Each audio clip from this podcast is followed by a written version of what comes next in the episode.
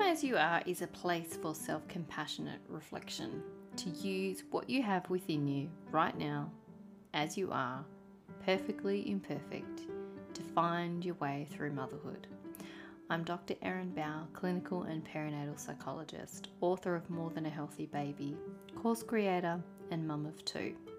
This is my second podcast. Welcome if you've followed me over from my birth trauma work. This current podcast offering is bite sized, unfancy, and unplanned. A roadmap for finding your way back to self compassion and how to replace numbing and escapism with true, meaningful fun. I talk about motherhood as an identity and an institution, perinatal mental health and patriarchy, parental burnout, and numbing. The core message is to practice the question, I wonder. Instead of judging ourselves and engaging in comparisonitis, we simply ask ourselves, I wonder. I wonder.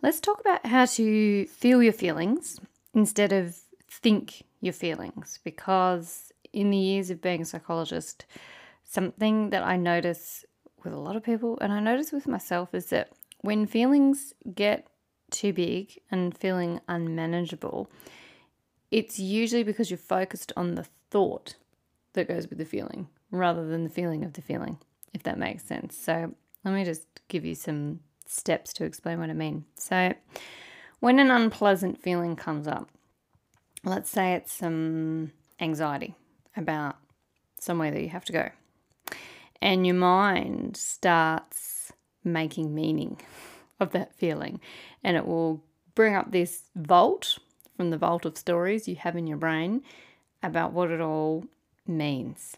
And it usually forms like the content like I'm stupid, I'm unlovable, I can't do this, there's something wrong with me, this is impossible, whatever it might be. Everyone's got their story that they'll go on to. So that is you switching into thinking your feelings instead of feeling your feelings.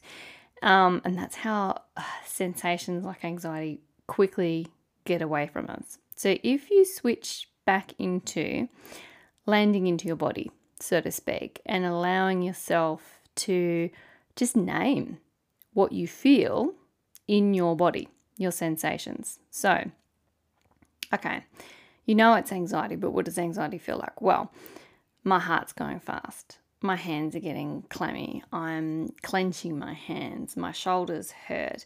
I feel sick in my stomach.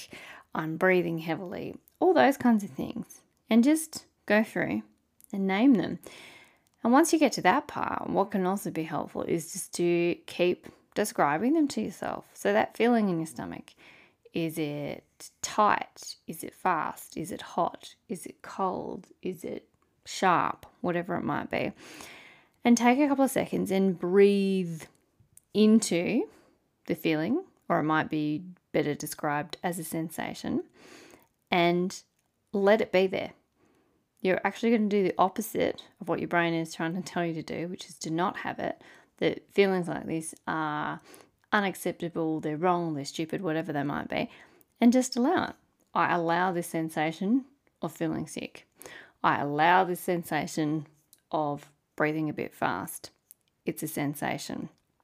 Okay, so your mind will wander again and again and again and again and again back into the kind of storytelling mode, and that's okay. You can say that's okay go back to what we're doing.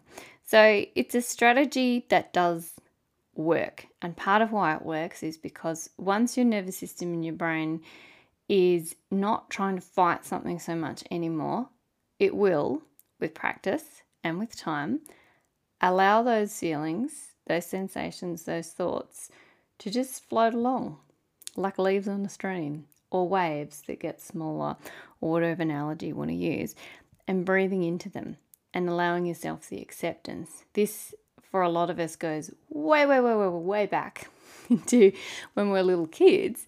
And the first message we get about unpleasant feelings is that they are not tolerable There's something wrong with them, they're unpleasant, they're inconvenient, and you need to get rid of them as soon as possible. Whereas if you actually just let them, let them be, let them in, you don't have to make hot, sweet love to them, just let them in, right? You're here, I see you. They will get smaller, they will disappear because, of course, no feeling, no sensation, no thought lasts forever. In the moment, it feels in, un, intolerable and that it's not going anywhere, but it will not last forever. It will dissipate. And the more you practice this, kind of is called different things in different theories. One is radical acceptance. That's the term I tend to use. It's like radical acceptance for what you, as even a very, very, very small child, needed, or even as an infant needed. You needed acceptance that your unpleasant sensations are valid and normal and that they are acceptable. It's a practice, it's not an instant thing, but the more you can switch from thinking about the thinking and the thoughts into describing the sensation, describing the feeling, because it's also a bit of a distraction exercise as well, and allowing your body to fully accept what's happening to you. Take some breaths, trust, the sensation will leave, the feeling will leave the thought will leave. You will be able to observe it, watching it, shifting, changing, and that you have survived this moment, just as you have survived many, many, many, many other moments in your life where you felt anxious, angry, sad, scared, whatever it might be. So, thought that might be a useful exercise to remind people of when you are slipping into thinking your feelings instead of feeling your feelings you can teach your kids as well. Hope that's helpful.